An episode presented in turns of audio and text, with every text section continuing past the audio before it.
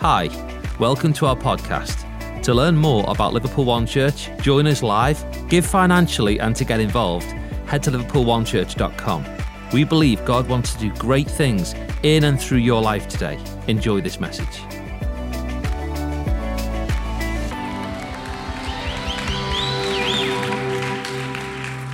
Well, hey, it's a great day to be in church and it's great to be with you all. And let me just say this if you're here as maybe a friend or a family member of one of those incredible babies who we've just dedicated, we want you to know we're so glad that you're here. We're so happy that you've come. You're so welcome in this place. And I love the opportunity that we get to dedicate babies in church. I think that's fantastic. You know, Starting this week, we're in a new series called Summer Cocktails, and starting next week, after all of our services, we're going to be handing out mocktails in the courtyard. So you really don't want to be missing that. That, that, that action is a piece of something that you're going to want to get in on. You know, um, the thing that I want to talk to us about today is something that we are all a part of, whether we like it or not. It's something that affects every single one of us. We're all involved in one, whether we like it or whether we don't. Maybe you didn't choose it, but the choice is not yours. And you know, some of us like ours and some of us don't. And some of us stay and some of us go. And some of them are good and some of them are bad. And I know what you're thinking. He should be a rapper. Well, I'm very seriously considering it. And um, there's no avoiding it and there's no choosing it. And of course, I'm talking about our families. Because today we've just dedicated children, little babies who are at the very, very beginning of their lives. And I can't think of a better Sunday to talk about our family lives and what God has to say about them. I'm going to get into that in just a minute, but I don't know if you're anything like Vicky and I, but when we're on holiday, one of the things we like to do to amuse ourselves and to maybe pass some of the time is to give people who are staying in the same hotel as us or who are around the pool at the same time as us or we see them regularly on our holiday we like to give them names that we use to refer to them by who they remind us of. Now, I don't know if you do this too, but it's just one of the, the ways that we seem to pass our time on our holidays. And just to give you a bit of an example, on one of our last holidays, we had a Joey Essex, we had an Abraham Lincoln, and we also actually had a Captain America. Now, it wasn't so much anything to do with the fact he looked anything like Captain America, it was because he was one of those, you know, those people who like, involves himself in everybody else's business. He's like, he's like the all American hero. He's given his unsolicited life advice and help to anyone who stood still for too long. But, like, if I'm really, really honest, because we are in church, it's not just on holiday either. Like, there's a guy who lives very, very close to where we live. He, he's really, really close to us, and we call him One Pants. Now, the reason why we call him, actually, I have to say, that was Vicky's name for him. I was nothing to do with this name. But the reason why we call him One Pants is because every time he walks his dog, he only ever wears one pair of pants. He only has this one pair of trousers. It's like every time the guy leaves the house with his dog, it's like he only owns one pair of kecks. So we call him One Pants. And so, anyway, one of our holidays a while ago, we're on our honeymoon and we become aware that in the same hotel as us and staying in the same vicinity as us, there's this really, really nice family. And there's a mom, a dad, and three kids. And they're just the nicest people ever. Like they seem to get on, and the kids seem to get on, and the kids seem to share all their toys. And we're looking at these people and we're like talking about them going, they're just really nice with each other. Like they really get on. Like they're just all friends and they're just so happy. And we became, that they became known to us as the perfect family. That was how we referred to them. Now, they were just so happy. And one of the evenings through the holiday, I ended up in the restaurant or the, the bar area in the evening around the same time as them. And I'd gone to the bar to go and get some drinks for us, and I ended up stood at the bar next to the dad. Now, I have to say, I don't know what possessed me to do this. I, I, and it's never really happened before, and honestly, it's never happened since. But I decided in my infinite wisdom that I would tell the dad what we thought of his family. I decided I was just going to build a little bridge and just make some friends because I thought in my head, what a nice thing to have said to you if you're someone's dad that, you know, we, think that your children are a credit to you. We love the way they share. We love the way they're friends. We love the way that they just get on. And I thought in my head, that's a dead nice thing to hear. So I decided that I was going to tell him what we thought.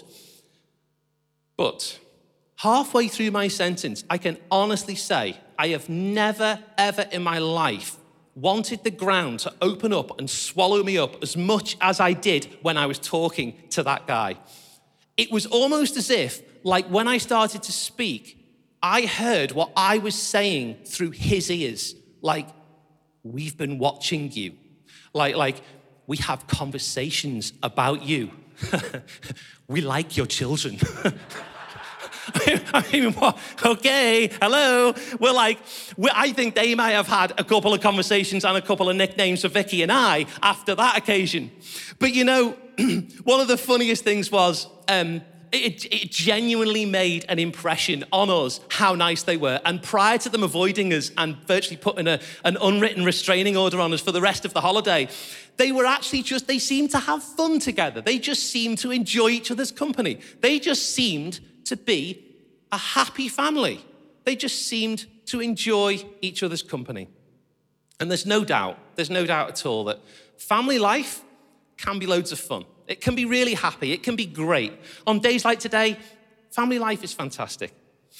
But sometimes it can be somewhat uninspiring. Like for all of those of you who are parents, um, you just have extra responsibilities. You just have things that you've got to do. And sometimes the humdrum of life can just get involved and maybe some of the happiness can feel like you're almost a bit on autopilot, and the happiness can take a backseat because you're just on autopilot doing life.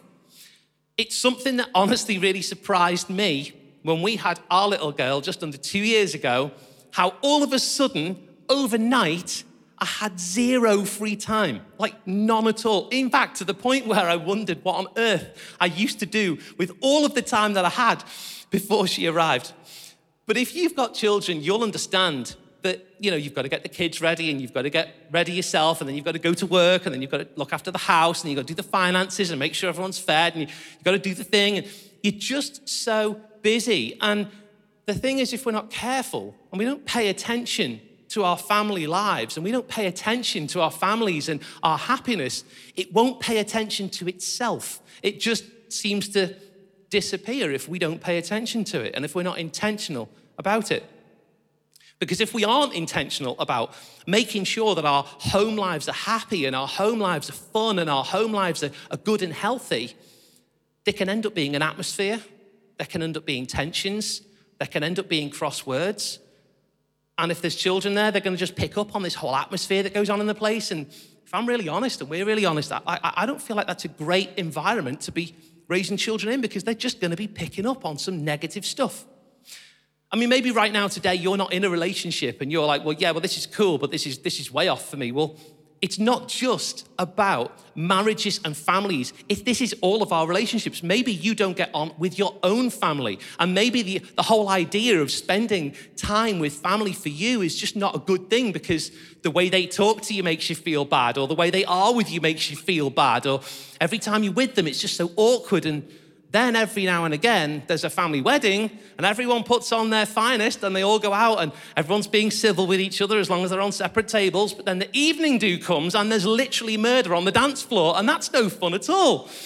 Or maybe today you're dating or you're engaged, and um, like it's great for you right now. Like it is brilliant. You've got all those new relationship feels going on, and it's all exciting and it's all cool. But you won't be dating or engaged forever. You're hoping to be married, and maybe one day you will be married, but then life happens and stuff happens and things happen, and we just go through some stuff, and stuff changes us and it stretches us and it pulls us, and maybe some of the happiness that you once felt right now starts to take a back seat, and you might want to know how to keep hold of it. Or what if today you're married and you remember those early days. You remember the days like pre children where you used to go out and do date nights and have all the amazing holidays, and you were answerable to no one and responsible for no one, and it was exciting and it was fun and it was happy, and you, you were just so in love with each other. And maybe just through the course of life, like nothing terrible's happened, nothing bad's gone on, but you just don't feel as happy as maybe you once did because you've just settled into life. So today, in the very short time that we've got together, I just wanted to take a couple of minutes and look at the answer to this question How do we grow happy families? Like, what does the Bible have to say about how we grow happy families? Because no one wants to be a part of anything that's not fun, do they? When a thing stops being pleasurable and a thing stops being fun, it's almost a bit like, well, what's the point? It's like there's, there's no enjoyment to be had if it isn't fun.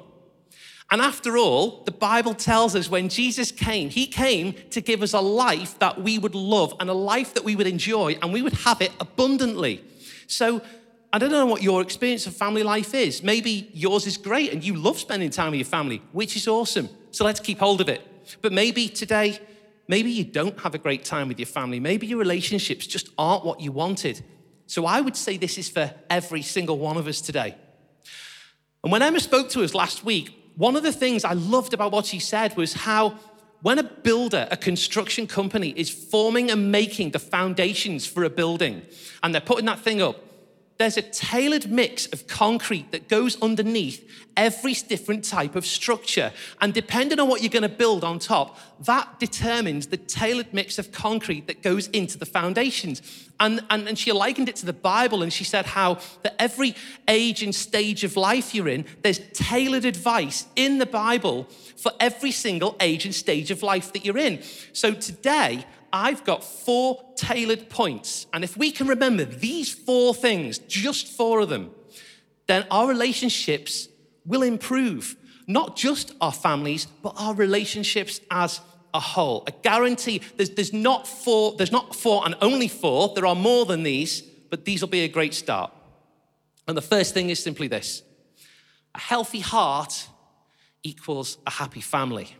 A healthy heart equals a happy family. In other words, if individually the people involved in the relationship are happy inside, if individually we're healthy in our hearts, then the chances are the relationship will be a happy one.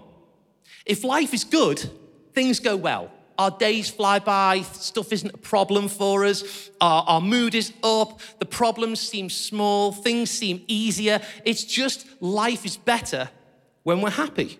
Think about it. When you're around someone who you love or someone who you're happy around or someone who's laughing, it's often contagious. If someone else is laughing, generally speaking, like I'm one of those people, I kind of get their laugh, I catch their laugh, unless they're laughing at you, at which point it's not quite so funny. But in the same way, if people that we're around are like happy and uppy and, and positive, then that's a good thing. But in, the, in, the, in exactly the same sentence, if they're sad and they're down, and they're negative, then they're going to drag the atmosphere down for everybody else who's around them because that's what happens. It spills out and it's contagious. Proverbs 3 speaks directly into this. Proverbs, Proverbs 15, I beg your pardon, verse 13, not Proverbs 3. A happy heart makes the face cheerful, but heartache crushes the spirit. In other words, if you're happy on the inside, you're not going to be able to hide it. Like your face is going to tell a tale on you. Your face is just going to show it. If you're happy in your heart, your face is going to tell the story. You're going to be bright. Quoting Proverbs, you'll have a cheerful face. It's going to have an effect on you. But in the second half of the same verse, it tells us what happens if we're not. Heartache crushes the spirit. What's going on inside tells a tale on the outside and actually has a physical effect on you. So, how do we keep a happy heart? Like, how, how do we actually do that? How do, how do we stay happy? Well, there's so many practical things that we can actually do, just day to day practical things. We could take some exercise, we could join a gym, we could go for three walks a week. We can, there's all these practical things you can do. You can get the blood pumping and have a release of dopamine through your system when you get in the gym and you exercise. And it's going to have a positive effect on your overall mood, your general level of happiness will come up. We can also do random acts of kindness. We could not just get our coffee, but just on the slide, get the guy's coffee behind us as well. Not because of any other reason than it's good to do. Or in the tunnel booth, pay for you and pay for the guy behind you as well. Just go, just get his as well and let him through. Because when you're generous, it feels good. When you're generous, it makes you happy. That's one of the outworkings of generosity. complete unplug nights are, and I know I'm going to make a ton of enemies in here, all of you are addicted to social media, but like complete unplugged nights are really, really good. Time away from your phone or your tablet or your laptop or your TV, basically anything that you plug in unplugged nights are really, really good. They're healthy for us. It's good to just enjoy some food around a table and have a good old fashioned conversation. There's so many practical things that we can do to increase our level of happiness. But in my life, in my experience, because I can only talk from my experience, I've only ever found one thing that's given me true happiness and true joy inside and it's Jesus. I've only ever found one thing. Nothing else has ever given me something that lasted. Nothing else has ever satisfied anything in me that's lasted. The only thing I've ever found is Jesus. And when I'm going through some hard times and I lift him up and I pray to him and I worship him, I know that's where my strength and that's where my happiness comes from. And if we're gonna have happy relationships and happy families, it starts with us having happy hearts. The next thing we have to do is we have to pick our battles. That's the next thing we have to do. We have to choose our battles. If we want happiness and a family life which happiness can develop in, then we're going to have to learn the art of just letting some stuff go and learning what to fight and what not to fight in the name of peace. We're just going to have to learn the art of picking our battles. Romans 12 talks to us about this one. It says, if it's possible, as far as it depends on you, live at peace with everyone. If it's possible, as far as it depends on you. If it's possible, you know what that means? It means unless it's impossible. How often is it impossible, physically impossible, to live at peace with someone? How often is it impossible to do that? Not very often.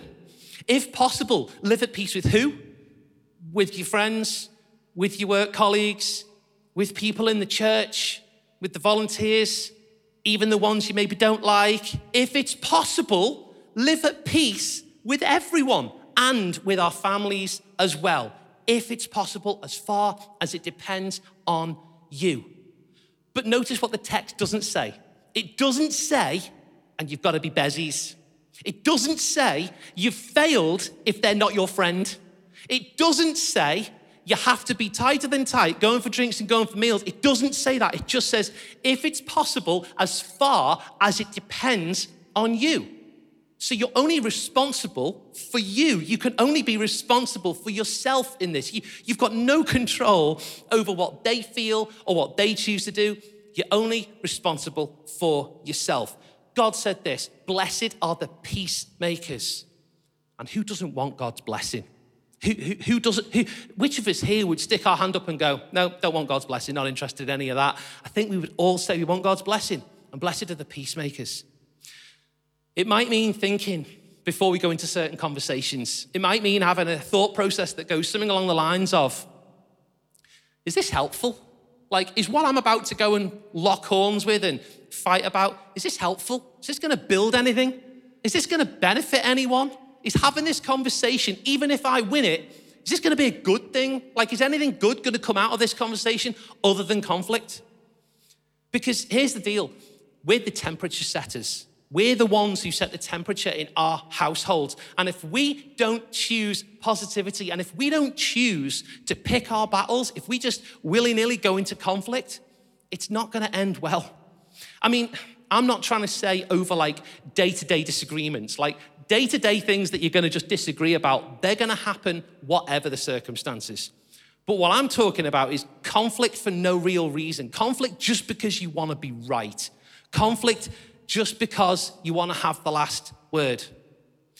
You know, just recently, uh, myself and the team, we were just working in the office block just next door. We were preparing stuff. We were just getting ready for the weekend, which was coming. And there was some stuff that I wanted to speak to Luke about, which, if I'm honest with you, was my job to sort out. It, it was all on me, and I had some stuff I wanted to do, but I wanted to take it to him anyway because that was what I wanted to do. And I should also say that that weekend, he was actually preaching. He was speaking on a Sunday, and he was in his room preparing for what he was going to say to the church. So I went in and I had this conversation, and we talked, and I left. And the conversation on my part didn't go well. It wasn't good. And I left with a, with a heavy mood over what I'd taken him. Not only because I'd torpedoed his preparation time, but I'd also taken him stuff that he never should have had to deal with, he never should have been involved with. It was all on me. And I felt really, really bad about it. I just, I, I, felt unrest in my spirit, and I had to bring it up later on. Later, I had to have another conversation later on, and I had to apologize because I had to make sure that things between us were right, which of course they were, because he's like one of the very best guys I know. But like, I had to make sure that as far as I was able, as it says, as far as it depended on me, that there was peace between us. I had to go and make that peace. And of course, everything was absolutely fine, but I had to go Romans 12 on it. I had to just get myself straight. And you know, life, if you surround yourself in life with the right people, if you surround yourself in life with good, solid, wholesome people, this is going to be easier for you. Because there's so many occasions in my life where just through conversation with whoever, because I've surrounded myself with some really high quality, amazing people who love me and who've got the best in mind for me, that a lot of this stuff actually gets ironed out in conversations with them rather than the person who I was actually going to go and take issue with because they're looking at my issue through a lens of what's best for me and they're not emotionally involved in the in the situation. They're kind of outside of it. So they get to speak into me. And if you surround your life yourself in life with some really great people then this is going to work out so much easier because so much stuff is sortable just through conversations and they'll help you figure out what you actually do need to fight and what you don't. A great way to do that is to join a life group if, if this is your church, join a life group. They're just a ton of groups that meet all over the city. They're amazing. We love our life groups. And they just meet and they have some amazing conversation. And that's somewhere where you can really choose to surround yourself with people who are good for you. You could also join our team and serve at any one of our services on a Sunday. We would love to have you stood alongside us because part of that is going to be that you're going to rub shoulders with some amazing people. We've got some awesome people on our team. So get yourself around some really, really great people and choose to put your life in the company of others who are really, really good for you. You know, the bottom line is We've just got to pick our battles. If we want to see happiness survive in our life, we've just got to pick our battles. We just really have. Don't fill the air with conflict. The third thing is this we've got to be quick to forgive. We've got to be really quick to forgive. Colossians 3:13 tells us, "Bear with each other and forgive one another. If any of you has a grievance against someone, it says it again, forgive as the Lord forgave you." If what we want is to have a healthy, happy heart and a healthy bunch of relationships, it's not gonna happen if we're at odds with people all of the time. It's not gonna happen when we're at odds with other people. Being off with people and being at odds with people, that's the stuff that's gonna make it difficult for us to maintain any level of happiness. And I feel like, if I'm honest, we get tripped up by this so often. Like we get tripped up by this one more often than we should. It's so often, and you'll, you'll probably see eye to eye, but so often we choose justice over forgiveness. It's so often that we go after stuff when maybe we shouldn't. It's so often we require that the other person pay for the things they've done wrong rather than just choose to forgive and move on. It's so often that we do that. It's, seriously, it's not a good way to live because it's going to drive happiness away. It's going to drive peace away. You know, when I was studying for this and I was reading about the topic of forgiveness, I always find it really, really hard to get away from the story of where Jesus was just sitting, talking to some people, and he was talk, teaching a crowd, and the religious leaders and the Pharisees of the day the church leaders, they dragged in front of him this woman, and she'd been caught in the very act of adultery. They just drag her into the middle. If you notice what happens, none of these guys asks him for a quiet word. None of these guys asks him, hey, can I talk to you over here? Can, I, just, can I just have a word? No, no, no. They act the way we often act. They dragged it out front and center. They went, there, there's the issue. boom, mic drop. They were like, right, you see this? You see, and this is so often what we do. We require that someone pay publicly for something that's happened privately. We're so lacking in forgiveness that sometimes we act like these people. And they drag this woman in and they go, Teacher, there she is. She was caught in adultery, in the very act. They said, The law of Moses says that we should stone her. What do you say? There she is. What do you say we ought to do? Now, the way that my mind works when I read these things, I always kind of think in pictures and I'm thinking like there's a crowd and there's Jesus and I always pay attention to like the body language. It says Jesus is sitting, speaking to the crowd. So he's over here and he's like sat down, and he's talking, and they come in, they drop the woman on the floor and they go, What do you say? And you know what Jesus does? He ignores them. He just draws on the floor. He just draws in the mud and he ignores them. And they carry on. They go, What are you going to say, Jesus? What are you going to do about this, this sin that we've found? You know what Jesus does? He says he stands up. now, I don't know about you, but I never want to be on the other side of a conversation where I'm badgering Jesus and he feels the need to stand up to talk to me. And Jesus looks at them and he goes, All right, but the one of you who's never sinned, you throw the first stone. And then he goes back and he sits down and he draws on the floor again. And I see these guys in my head, and I see them, and they're just like,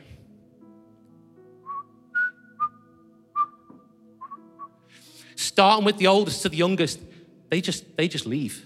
They all just go. They, they just leave the place. So Jesus stands again and he speaks directly to the woman and he says, Where are your accusers now? And she says, Oh, he says, Didn't even one of them condemn you? Not one?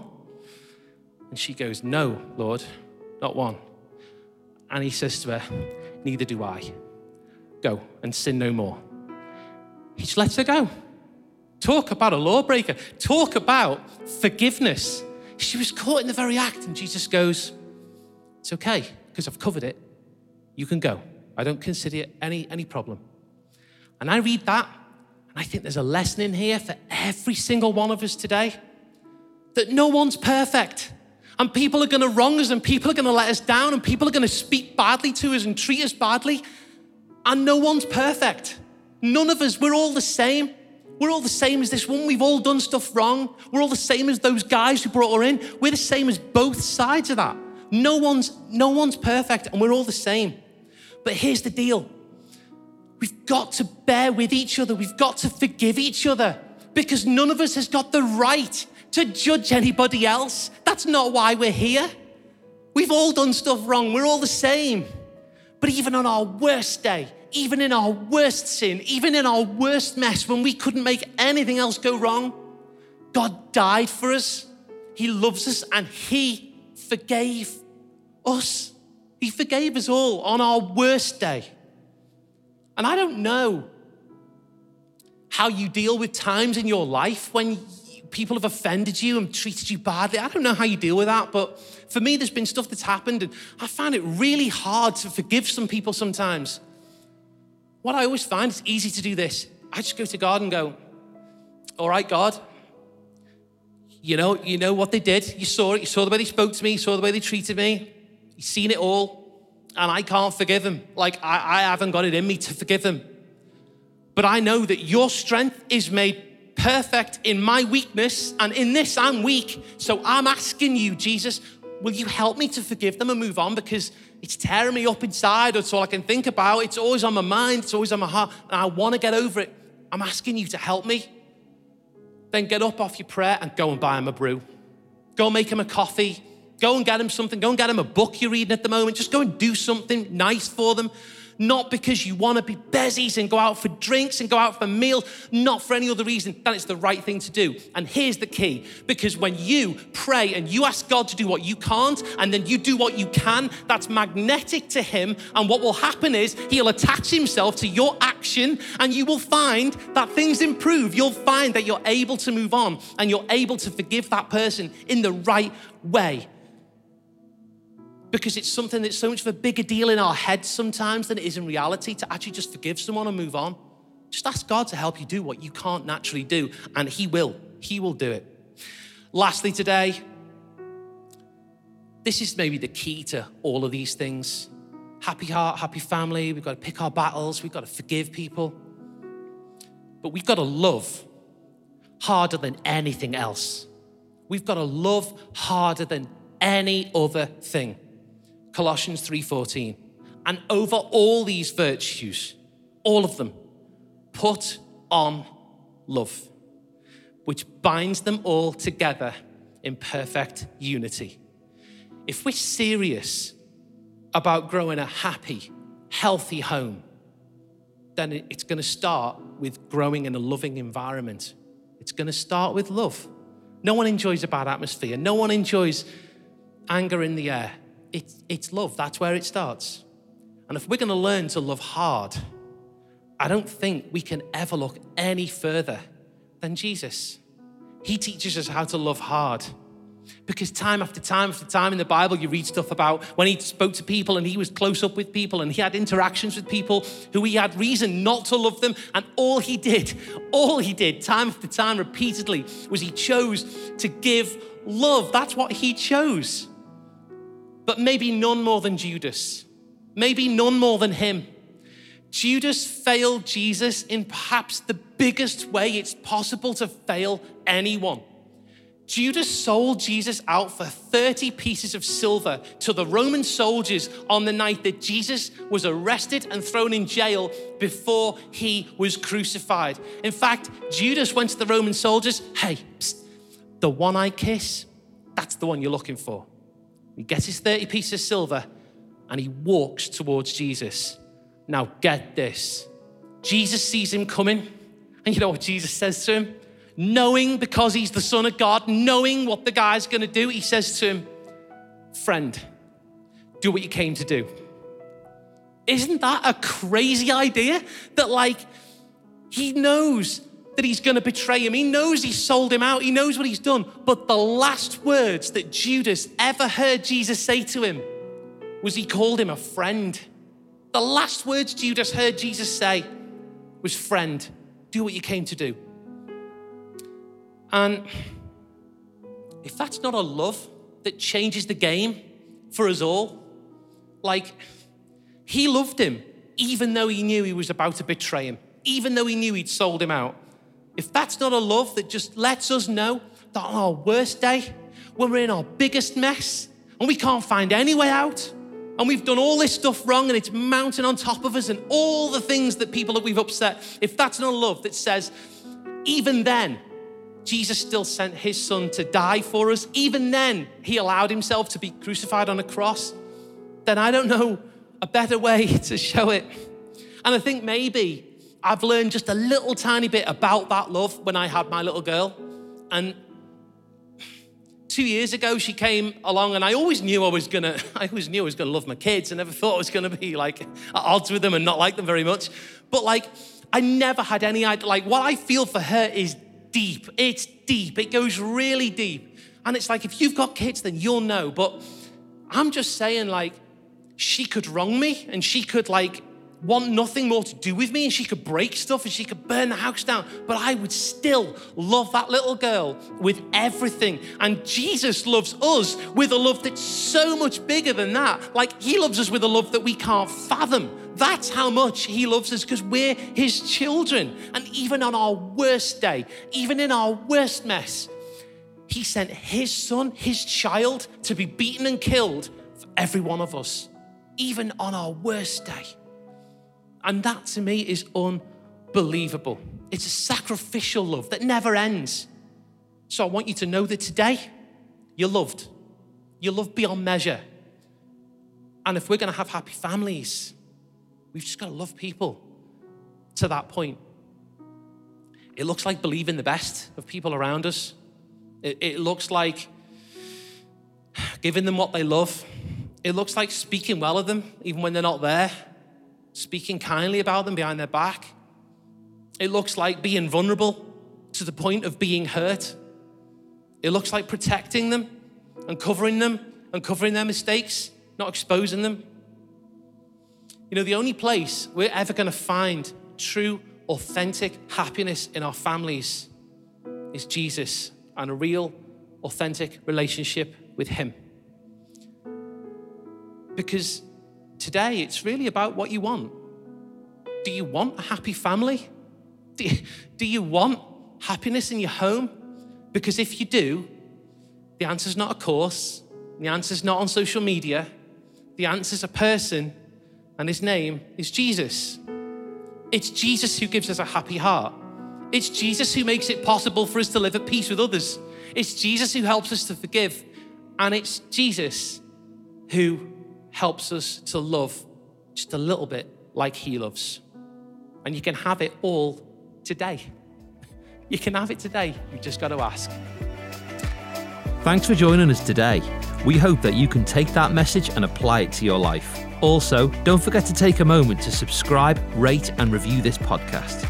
To get connected or stay more connected to the life of Liverpool One Church and learn how you can join us live, visit liverpoolonechurch.com. Thanks again for joining us, and we hope to see you again soon.